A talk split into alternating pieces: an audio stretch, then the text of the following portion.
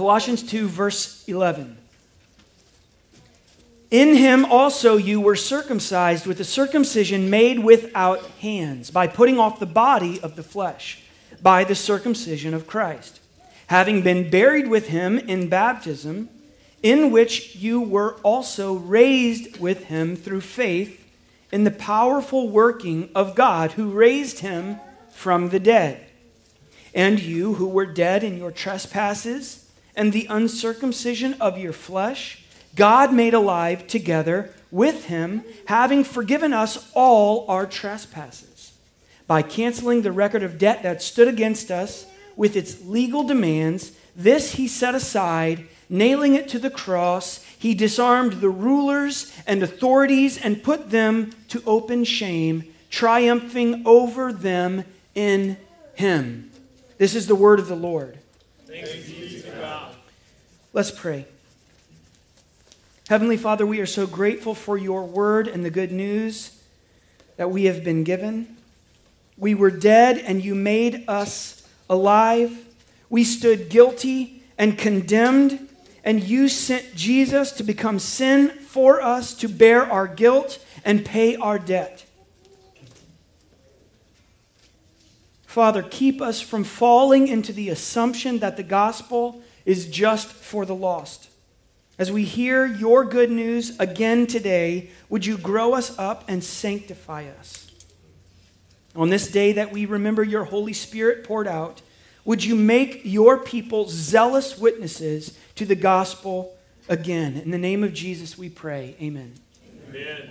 All right, go quickly with me. We're going we're going to go quick and review from verse 6 to where we are today through our text. So, verse 6, which we covered last week, Therefore, as you received Christ Jesus the Lord, so walk in him. That's verse 6. Walk in Christ. In him you are um, rooted and built up, and we are to be abounding with thanksgiving. That's verse 7. And remember that abounding with thanksgiving is not an exercise in weighing the pleasant blessings against the unpleasant things, the bitter providences of God. Rather, this thanksgiving this abounding in thanksgiving or with thanksgiving depends only on our having received Christ.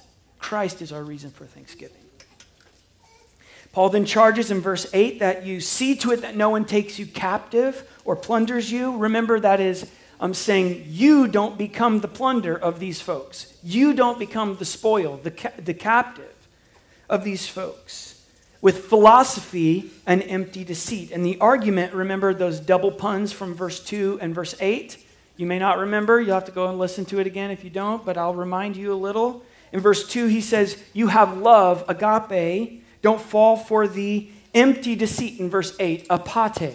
He's like using that pun to show you have love, don't, don't fall for that.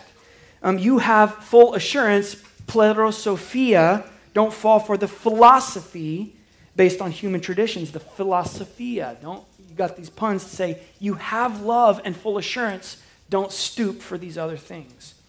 You have Christ, don't stoop for anything less. God the Father is eternal, he is invisible, 1 Timothy 1:17, and yet in Christ the whole fullness of deity dwells bodily. And then we reach the climax in verse 10. We are told that you have been filled in Christ, who is the head of all rule and authority. And remember, this is not just like a jar sitting on a beach being filled, you know, scoop of water and fill the jar full to the brim. It's not like that. It's more like a jar thrown into the water, into the ocean, consumed. You are full in Christ. Um, the jar that's sitting on the beach with full of ocean water doesn't even begin to capture the surpassing greatness of the ocean that fills it. But when we think of it in terms of that jar being filled by being consumed or had by the ocean, now we see there, there's a greatness here, a surpassing greatness. So we have been filled in Christ.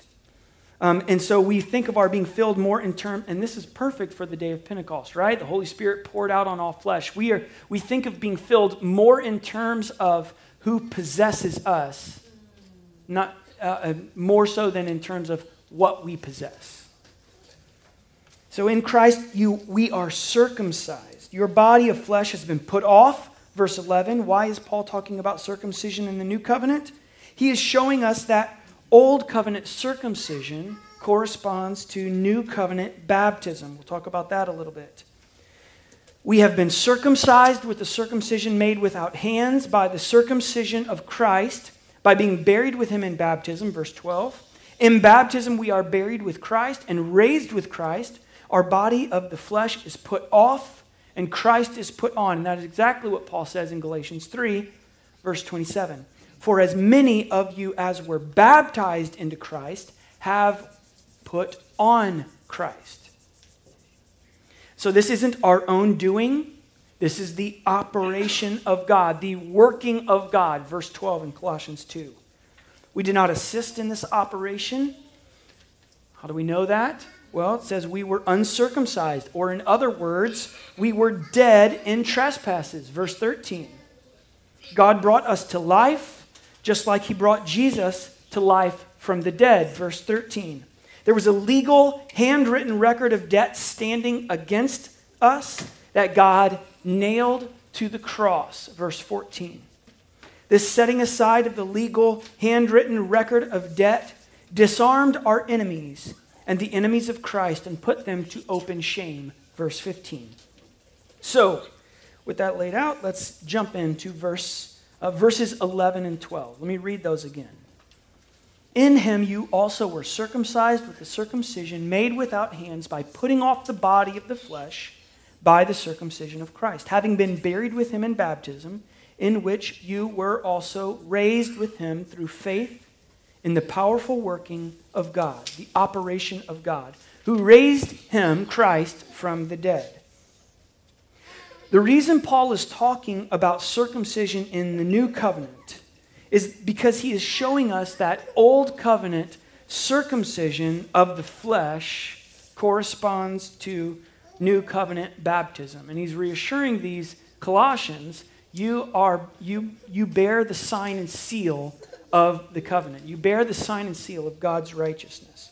Paul has already established their position, our position in Christ, and so here he is continuing the argument. He's continuing the argument. Men and women alike in Christ are circumcised. That sounds funny, I know. It sounds funny for obvious reasons. Um, but Paul is talking about the circumcision of the heart. Paul is talking about the circumcision made without hands. And so we're told that we were circumcised with, with a circumcision made without hands by putting off the body of flesh by the circumcision of Christ. In other words, this is a circumcision of the heart. Now, that begs the question, in my mind at least, is this circumcision of the heart a new expectation in the new covenant? And the answer is no. It is not new. It's not new for the new covenant. Circumcision of the heart was always the ex- expectation under the old covenant. Now, it's interesting to think about why God chose an outward sign that only men could bear in their bodies, even while the expectation, the circumcision of the heart, was God's expectation for men and women alike. Why, why might God have done that? And I think at least one of the reasons um, that God did that, in, I believe, is he was showing a woman's standing as a daughter or as a wife, a woman standing in the covenant as a daughter or as a wife was dependent on their head. It was dependent on their father or their husband. That, in our modern culture, that can maybe sound demeaning or belittling, but it's not at all. Um, and if we assume that it is, well, let's just zoom over to the new covenant and remember that we, collectively, the church, are the bride of Christ, completely dependent on our head, right? And so in the old covenant, I believe is probably why um, God gave this temporary sign that only applied outwardly to men, but was expected for everyone. Um, and The church now, the bride of Christ, has been given a new sign and seal to replace circumcision, that is baptism, but the picture of our dependence on our head is not diminished. We depend on our head, our, on our father, on our husband, right? Collectively, men and women now depend on our husband. So, to be clear, circumcision was no less a picture of a man's dependence on the life of another in the Old Covenant. Circumcision was this picture of the cutting away of the flesh, but that picture was a, a picture of cutting off a man's progeny. Cutting off a man and a wife's now, right? A cutting off a man's future and a wife's future. And it's saying, I'm leaving all of this in your hands, God. My future is in your hands. And it's fitting that God gave this sign to Abraham, who became the father of many nations. Abraham, who was really, really old and did not have children. But God promised a child, promised children. And so that circumcision is, is a man being cut in half cutting this covenant with God and saying, All of my future is in your hands, God, not mine. So, unfortunately, too many folks are under the impression that old covenant, um, that the old covenant was mostly all about externals. As if God only cared about external actions, or mostly cared about external actions, forms, rituals, without much, if any, regard for the heart, or we could say regard for faith. But that is not, that is not the case. From the very beginning, God has been after the hearts of his people. I want you to listen to um, these passages. I, I think I'm going to just read one to you. There's a whole bunch of them, but I'm going to leave it at one.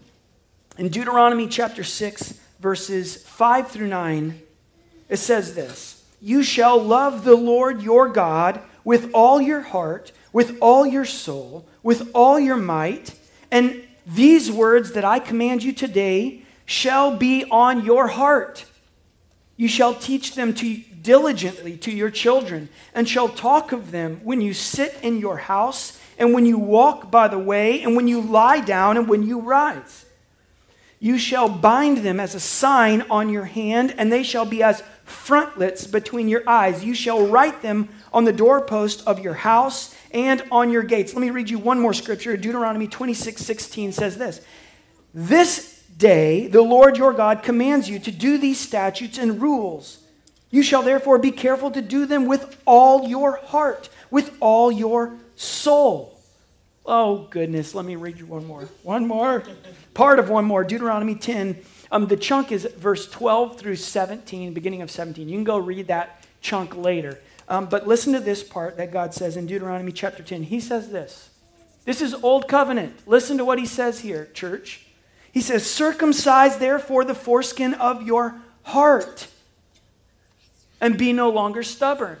That was the expectation. Now, in the first Deuteronomy passage we read, um, God says, Love me with all your heart.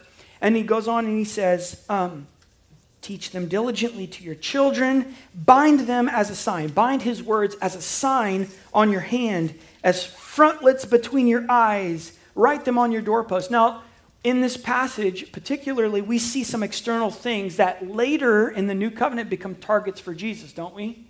Yes. But think about what actually was the target of Jesus. What was the target? Was it because what was it because they were wearing these things on their foreheads? No, the problem and the target, the thing that Jesus targeted in the new covenant was that they were wearing these things on their foreheads, but their hearts were empty. They put the word of God on their forehead, on their doorpost, on their hands, but their heart was empty. Why was that the criticism? Because from the beginning, God was after their heart. Didn't exclude all the other stuff, but he was after their heart. So, heart circumcision by faith in Christ was the expectation all along for God's people, even as they were awaiting the promised Messiah to come. So, it's not a new requirement or a new expectation that we get to in Colossians. The saints of old were circumcised in heart, or we could say this they were born again, or we could say adopted, redeemed, saved. All by faith in Jesus, the same way we are today. That, go read Hebrews. That's what it, we are taught. They, they get to God the same way we all get to God, by faith in Jesus. Um, so the difference is that in the new covenant, salvation has come. They were awaiting by faith, following Jesus by faith, a Messiah to come. We are following Jesus by faith, a Messiah that has come. The difference is that salvation has come, it has been accomplished for us in Christ, who was born to be nailed to a tree, who was born to die. At the cross is where the flesh of Christ was cut away. Jesus made a way for us through the curtain of his flesh, Hebrews tells us. We see that pictured in the Gospel of John, where the centurion takes the spear and sticks him in the side. And in that rent flesh, blood and water pour forth. Through that rent curtain of his flesh, we enter the most holy place. So God has cared from the beginning about the condition of the hearts of his people. Now, what does the correspondence between circumcision and baptism teach us then? What does this correspondence between the old covenant sign and the new covenant sign teach us? What does it teach us about baptism? What does it teach us about the expectation of circumcision? The sign and seal of circumcision obviously corresponded to the expected circumcision of the heart by faith. The expectation for the external sign was the expectation of the inward reality. The expectation for the inward reality was the expectation for the outward sign. You understand what I'm saying? Is there is a single expectation here. God's saying, I expect you to be circumcised in your heart. And that means you're going to obey my commands. And at that time, it was circumcision of the flesh, too, for those men. And we see, uh, for example, when Moses is coming back to Egypt, and he's, his wife is uh, in tow, and God says, um, Good sir, you've got a problem here. Your boy's not circumcised, he's not bearing the mark of the covenant. And they remedied that situation. Um, so the external sign was the expectation of the inward reality, and vice versa.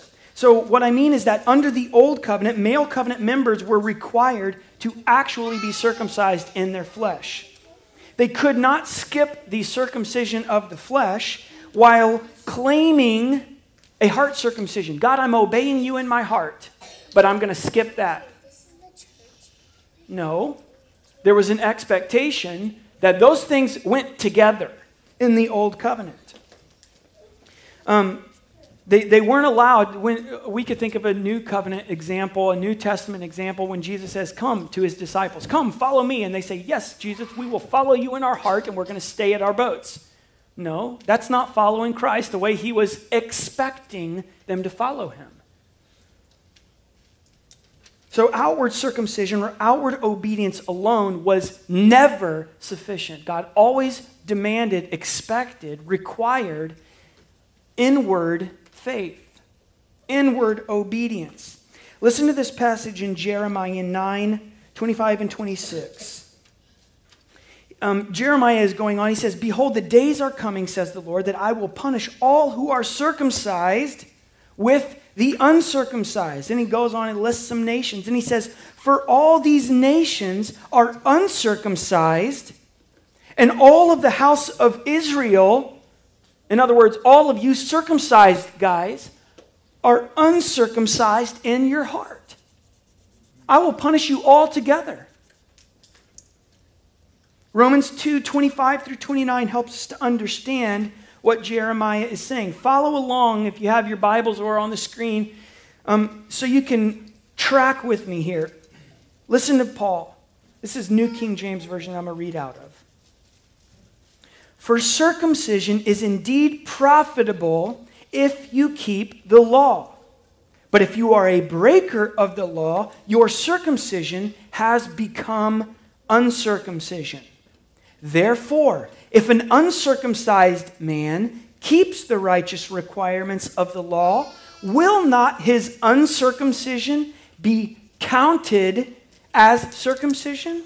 And will not the physically uncircumcised, if he fulfills the law, judge you, who even with your written code and circumcision, fancy man, are a transgressor of the law? For he is not a Jew who is one inwardly, nor is, I'm sorry, outwardly, nor is circumcision that which is outward in the flesh, but he is a Jew who is one inwardly, and circumcision is that of the heart in the spirit and not in the letter, whose praise is not from men but from God. In other words, if you are trusting in your own righteousness by the letter, your circumcision of the flesh is as, is as good as uncircumcision. If you are trusting in your own righteousness, now, what I am not talking about new covenant folks only and excluding old covenant folks or old covenant folks only and excluding new covenant folks. This is the truth for all of God's people. If we are trusting in our own righteousness by the letter, guess what? Your sign and seal, whether we're talking about circumcision or baptism, is as good as uncircumcision or not being baptized. But even if you are uncircumcised in the flesh, in the spirit, and the spirit has circumcised your heart, God is pleased to accept you because you are depending not on your own righteousness. Your righteousness that you are depending is the righteousness that is counted to you, that is added to your account. Romans 4 7 through 12. This is another longer chunk, but pay attention and follow along. Listen to this. Blessed are those whose lawless deeds are forgiven and whose sins are covered. Blessed is the man against whom the Lord will not count his sin. Is this blessing then only for the circumcised or also for the uncircumcised? For we say that faith was counted to Abraham as righteous, as righteousness. How then was it counted to him? Was it before or after he had been circumcised? It was not after, but before he was circumcised. He received the sign of circumcision as a seal of the righteousness that he had by faith while he was still uncircumcised. The purpose was to make him the father of all who believe without being circumcised, so that righteousness would be counted to them as well. Counted to who? The uncircumcised as well. And to make him the father of the circumcised, so he's the father of the uncircumcised, but he's also the father of the circumcised who are not merely circumcised, but who also walk in the footsteps of the faith that our father Abraham had before he was circumcised. In other words, that he would be the father of the uncircumcised faithful and the circumcised outwardly who are also faithful in their heart, circumcised in their heart. In other words, Paul is saying Abraham was counted righteous before he was circumcised in his flesh. He received the sign of circumcision as a seal of the righteousness he had by faith. Now, remember, where does faith come from? Christ. Faith comes from God. The fruit of the Spirit, faith. Faith comes from God. Where does righteousness come from? It comes from the same place faith comes from Jesus. It comes from the same place faith comes from God. And so righteousness doesn't come from us. God wasn't looking to Abraham and saying, you know what, you're a pretty righteous guy. I'm going to count, um, account this to you. I'm going to give you this sign because you are righteous by yourself. No. Abraham was counted righteous by faith. Just like you and I, you and me, are counted righteous, you and I, by faith. English teacher. And so he says, um, if we were to continue down in Romans, down that Roman road, in verse 6 verses, uh, verse 4, you'll see that Paul describes those who have been baptized as those who walk in newness of life. And now here we are, full circle back to our text in Colossians walk in Christ. And so in Colossians 2, Paul connects the old covenant sign and seal of circumcision and the new covenant sign and seal of baptism explicitly. He connects them explicitly. Um, this is the place that we see it. Uh, the proof text. Here it is. And so, just as with circumcision, the sign and seal were certainly not merited, they are not given to point to something actively done on the one receiving the sign. They're not given to point to something actively done by the one receiving sign any more than baptism, or I mean, not baptism, well, that, you see the Freudian slip there, any more that burial is um, something that's given to something actively done by that person. When you are buried, that's not because some, you're doing actively doing something. I'm sorry, that jumbled all up. When you are buried, it's not because you are actively doing something, it's because you have died. And now this is being done to you. You are buried. And Paul says baptism is burial with Christ. Circumcision is done to you. Baptism is done to you. It's not done because of what you do. Um, it's, it's a sign that points to something actively done by another. It's a sign that points to something actively done by Christ, our righteousness. The one who is our righteousness. It's that sign is pointing to him. It's pointing to Jesus. So that that is you receive this sign and it's happening to you in spite of you whether you're an adult or whether you're an 8-day-old infant in the case of circumcision. Whether you're an adult or whether you're a baby. These signs are given because uh, objectively pointing to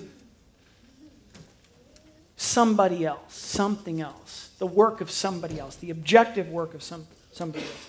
Abraham's righteousness is not his own, it is Christ. Just like your acceptable righteousness is not your own, it is Christ. We have been buried with Christ and raised with him through faith in the working of God who raised him from the dead. Or the I love how the King James puts it in Colossians 2:12. He says, "Through the faith of the operation of God." Through the faith of the operation of God. The seal applied by the Holy Spirit was not a result of Abraham's work. It was not a result of Abraham's subjective profession of faith or Abraham's subjective and sorely lacking comprehension of the fullness of God. It was not pointing to Abraham's subjective and weak ability. It was not pointing to Abraham's ability to articulate the truth. Rather, the sign and the seal are given to point to the objective work of Christ, who was Abraham's righteousness. Who is your righteousness? Who is your child's righteousness? Who is my righteousness? In the Old Covenant, children, and so this is the tie in, Rome, in Colossians. When Paul connects circumcision and baptism, that teaches us something about the sacrament of baptism. And that's one of the reasons uh, why, a very big reason why we uh, this in this congregation baptize uh, infants um, is because we we see this circumcision and baptism corresponding, and so that informs how we see baptism. Obviously, there are good Christians who disagree with that interpretation and understanding, uh, but, but let me just kind of articulate it for a moment here. In the Old Covenant, children born into the covenant are born into a rich inheritance of God's promises. And those children were to bear the sign and seal of that righteousness. Not their righteousness, they don't have any righteousness. Their mommy and daddy don't have any righteousness either. Their father, Abraham, only had righteousness because it was counted to him by faith. It was counted to him in Christ.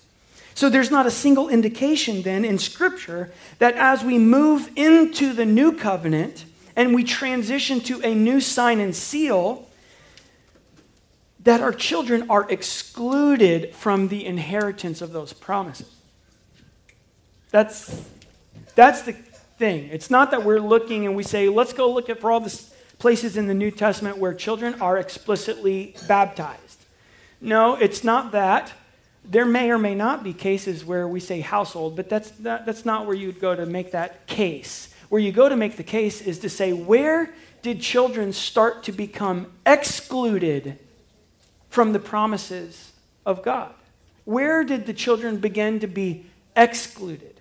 And there's actually there's not a place where we see in scripture going to the new covenant where children of believers are now excluded. And so because they're not excluded, we believe we are convicted that those children should bear the sign and seal of those promises, of that righteousness counted to us by the life of another, by Christ. So we have no indication that our children are no longer counted heirs of promise um, and so we have no indication that our children should no longer bear the sign and seal of God's covenant with us. That's, that's kind of the argument in a nutshell for why we are convicted here at this congregation to baptize children. Um, I'd love to have any kind of conversations about that if you have more questions, which I'm, you know, that's, that's not the end of the discussion. So I'd be happy to, love to have more conversations about that if anybody would like to later. Let's keep moving. Verse 13. And you who were dead in your trespasses and the uncircumcision of your flesh, God made alive together with him, having forgiven us all our trespasses. So you were dead and God made you alive. Have you found that you have kind of become numb to the idea or the language of, of being dead and made alive? Have you found that you've, been, you've become kind of numb to that? I'll, I'll, i think the answer is yes for you and for me, and I'll tell you why. Because I think if we had um, a corpse here today and we were to say a prayer and that person were to come back to life, I think every single one of us would lose our minds. And we'd go out of this place going, I've got to tell somebody what I just saw. They may not believe me, but I know what I just saw, and that blew my mind, right? We've become numb to this because that is the description. That is actually what, that is a lesser miracle than what happens when people who are dead in sin are reconciled to the holy, holy, holy God. And we've become numb to this idea of being dead and made alive, unfortunately. And so, um, we want to try and shake ourselves out of that, and I'm going to do that a little bit by talking about what our righteousness is. I don't remember how I got down this rabbit hole the last couple weeks a little bit, but um, do you know what the Bible says your righteousness is like to God? In Isaiah 64, verse 6, Isaiah uses um, language to describe our righteous deeds before God, our righteousnesses before God. It says this We have all become like one who is unclean, and all our righteous deeds, or all our righteousnesses, are like a polluted garment. That pollution is ambiguous in the English language, but it is not ambiguous in the original Hebrew. Do you, how many of you know what that means? You've probably looked into that a little bit and you hear a sermon on that and you say, okay, yeah, I've heard that. I know what that means. And if you, I'll tell you what it means if you don't know. That means our garments, uh, our righteous deeds are as a garment stained by menstruation, by menstrual impurity. That's the language that is unambiguous in the Hebrew. It's kind of uncomfortable. It's kind of um, maybe odd to think about that. Why that language? And I think uh, there's a reason for it. Ezekiel 36, 17 also uses the language of menstrual impurity to describe our ways and our deeds in the sight of God. You think, why not just use the terminology of blood or death or fruitlessness? Um, but there's, there is, all of that, by the way, is in here. And I think that's why he uses the language of menstrual impurity. It's pretty mind blowing to me. Why the language? Well, consider I, uh, for just a moment what menstruation is and what that pictures for us in nature. And that biology, that picture for us in nature, informs us. Um, in the law, people who were, uh, women who were menstruating were unclean for this time. They were set out. People who have bodily discharge, men and women who have bodily discharges, were set out ceremonially, ceremonially unclean. Now, why the language of menstruation? Well, um, little crash course, very layman's terms here. You ready? Every lunar month, a woman's body prepares for pregnancy. And if the, every month, my goodness, God has programmed, designed a woman's body to prepare for life, for fruitfulness, for multiplication. And every month, if there is no seed given, then her life giving womb sheds, dies, there's a death, and that shedding, that decaying tissue, and that blood are expelled every month. So life goes out.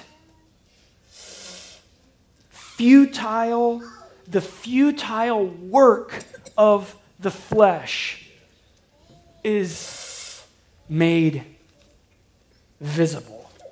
It is made known and it is expelled and it's pollution. It's polluting everything it touches. And, and so there's that death, that fruitlessness, that futile work that is expelled. In the Old Covenant, like I said, everybody with a bodily discharge, man and woman, woman not just menstrual discharge, but any kind of bodily discharge, um, or a number of different ones, are ceremonially, ceremonially unclean for various periods of time. Why? Why? It wasn't just this idea of hygiene. Was that a factor that God was, you know, kind of using this dual layers of stuff? Sure, maybe. But the point that was made was they were ceremonially unclean. Why? Because life was leaving their body. And it was a picture. Biologically, you couldn't help it. Biologically, you were excluded from God bio- because of your biology, because of things you had no control over the futile work of your flesh separated you from God. We depended, the picture of the menstrual impurity is the dependence on the seed, a dependence on the life of another for life. It speaks of our need for life and the operation of another. You were dead. You were rotting. You were wretched. Your righteousness was a bloody garment, a rag soaked in death, and the decaying products of our fruitless futility. Over and over, month after month, nothing, nothing, nothing but death. Until there's somebody else who imparts life. You were dead in your trespasses, but God has forgiven you and made you alive together with Jesus. Verse 14 by canceling the record of debt that stood against us with its legal demands, this he set aside, nailing it to the cross. God wiped out the handwriting of ordinances that was against us. Now, think for a moment whose handwritten ordinances we are talking about. Whose handwritten ordinances are we talking about? What stood against us? The ten words. Do you remember how God gave those to Moses? The ten words God gave to Moses on Mount Sinai. He wrote those with his finger. The word of God stood against us. That word um, ordinances in, the, in Colossians is the Greek word dogma. We still use that, that word in English. That's, you know, dogma. Whose dogma stood against us? The principles, the unchanging principles, the, the unalterable principles stood against us. Who, whose dogma stood against us? God's dogma. God's word, God's principle, the word, not just the, the, the law of Moses, the law as given to Moses, but that law that was a picture of who God was. That law that was, in principle, describing the nature of God and what was contrary to God. The word that stood against us was the Word of God. The Word of God. The hopeless debt we owed was the payment for transgressing the Word of God. And you know what God did for us? He nailed the Word of God to the cross.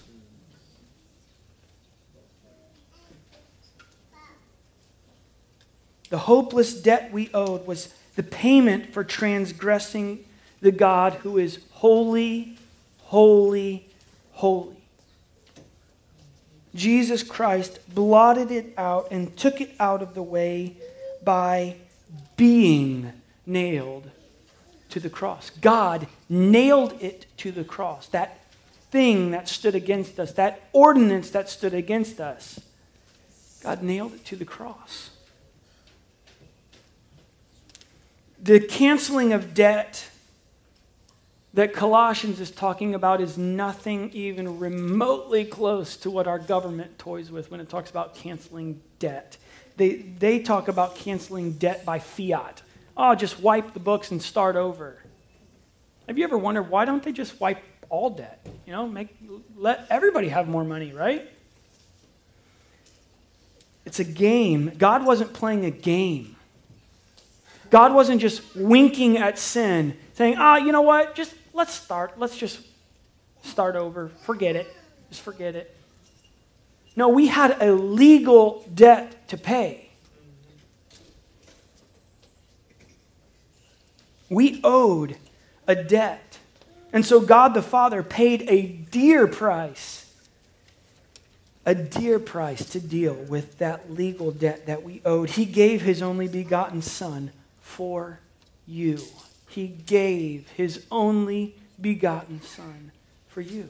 This is costly grace, freely given. We sing a song called Bonhoeffer's Prayer today, and I actually uh, want to read you at length a quote from Dietrich Bonhoeffer. He was a pastor, a teacher, he was a spy, he was part of a group who attempted to assassinate Hitler. He was a faithful, confessing Christian. And he was martyred for his part that he played because of his faith in Christ. This is what Dietrich Bonhoeffer beautifully says about costly grace. I'm going to quote him at length. Listen. He says, Costly grace is the treasure hidden in the field. For the sake of it, a man will go and sell all that he has It is the pearl of great price to buy, which the merchant will sell all his goods. It is the kingly rule of Christ, for whose sake a man will pluck out the eye which causes him to stumble. It is the call of Jesus Christ at which the disciple leaves his nets and follows him. He goes on, he says this Costly grace is the gospel which must be sought again and again. The gift which must be asked for, the door at which a man must knock. Such grace is costly. Such grace is costly because it calls us to follow. It is grace because it calls us to follow Jesus Christ. It is costly because it costs a man his life. And it is grace because it gives a man the only true life. It is costly because it condemns sin, and grace because it justifies the sinner. Above all, it is costly because it cost God the life of his Son. Ye were bought at a price. And what has cost God much cannot be cheap for us. Above all, it is grace because God did not reckon his Son too dear a price to pay for our life, but delivered him up for us. Costly grace is the incarnation of God.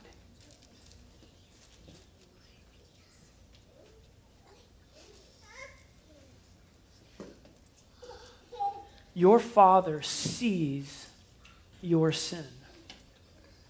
Your Father sees and knows what lies in the dark recesses of your heart. He sees your inclinations, He sees your bents, He sees those things you are tempted with, those things that you believe you have to keep hidden from everybody around you.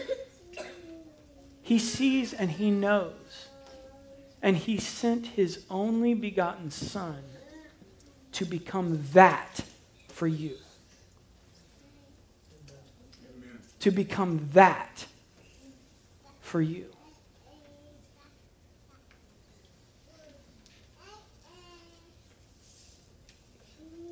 Your Father knows and He sees and He sent Jesus to become that sin so He could nail it to the cross and bury it and forget about it forever. Your Jesus, God incarnate, did this for you. Lastly, verse 15. He disarmed the rulers and the authorities and put them to an open shame by triumphing over them in him. As our Savior was stripped and naked, our Father was stripping and disarming the wicked rulers and authorities. Praise be to God. Again, this is undoubtedly a reference to evil spirits, evil spiritual powers, but it is no less true of those earthly rulers and authorities, including the self righteous scribes and Pharisees, the high priest, Herod, Pontius Pilate, and the merciless Roman thugs. All of them were stripped and disarmed and left exposed for what they were graspers, grasping for power, grasping for life, but empty. Armed with accusation and the power of death, the devil, wicked rulers of Israel, Pontius Pilate, all grasping for what they could not obtain, were stripped and triumphed over by the King of Kings on the cross. Through King Jesus, our God was stripping the power and kingdom away from the wicked rulers of Israel. He said that. He was stripping the kingdom away from those wicked earthly rulers. He was stripping the kingdom away from the scribes and the Pharisees. He was disarming and dealing the death blow to the wicked and oppressive Roman Empire. Did you know that?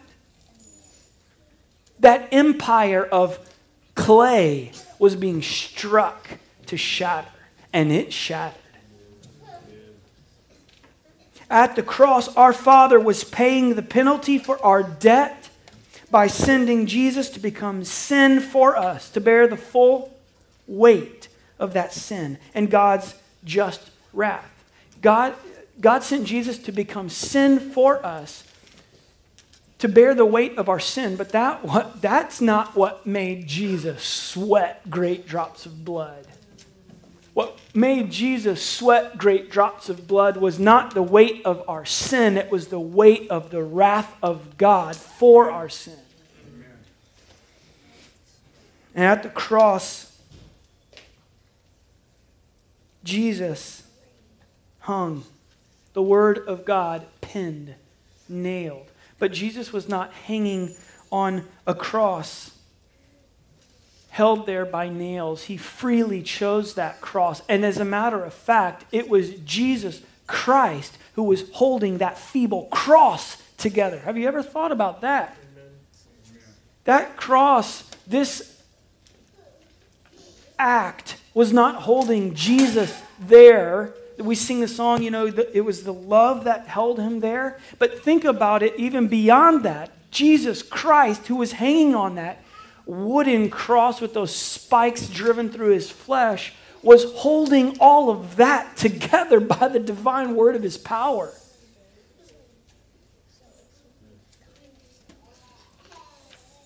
Through King Jesus, we win.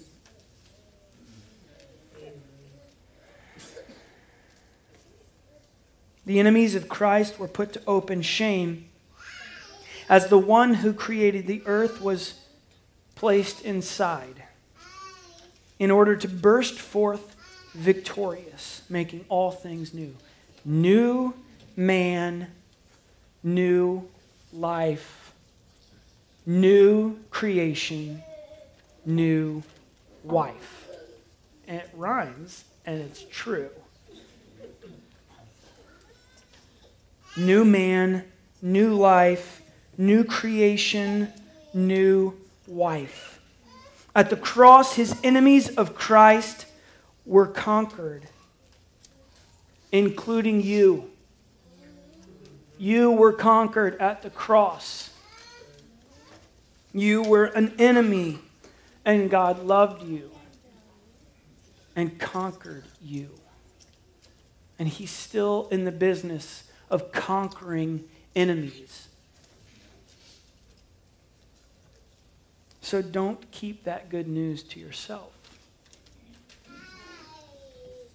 Spread that gospel far and wide.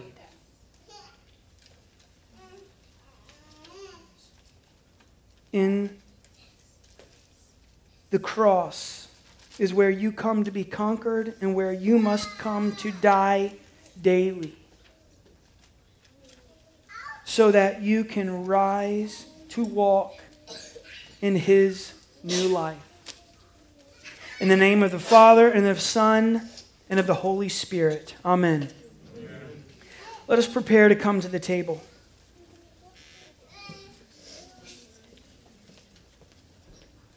It is at this table that we come to the body of Christ as the body of Christ. We remember at this altar, at this table, at this funny shaped cross, we remember and we proclaim Him. We proclaim His death. And therefore, we remember and we proclaim our death in him. This is an altar call. And it's not just for those of you who have never trusted in Christ. This is an altar call for you, Christian. Come again and die. Come again to Jesus. It, it, at this table, it is impossible, impossible not to eat and drink judgment and death.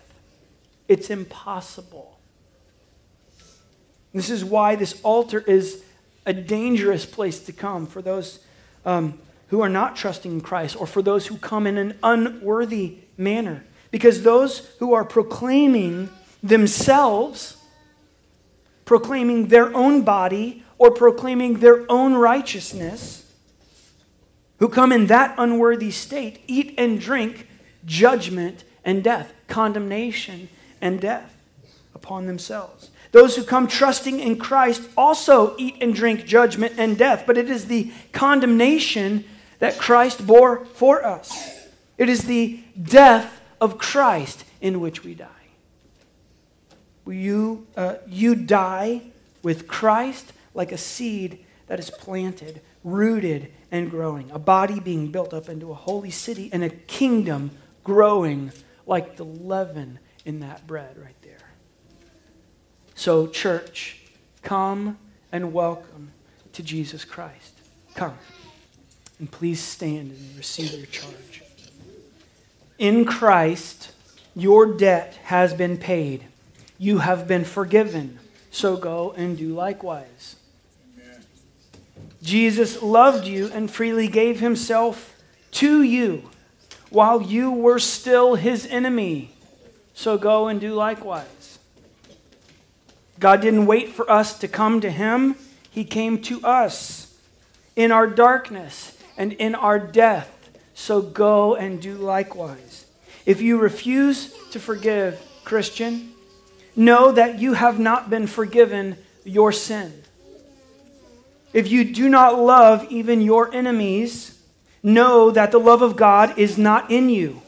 So do not stay idle. Go. Go to Jesus. Take others to Jesus. Remember that grace has come to you freely, but it is not cheap.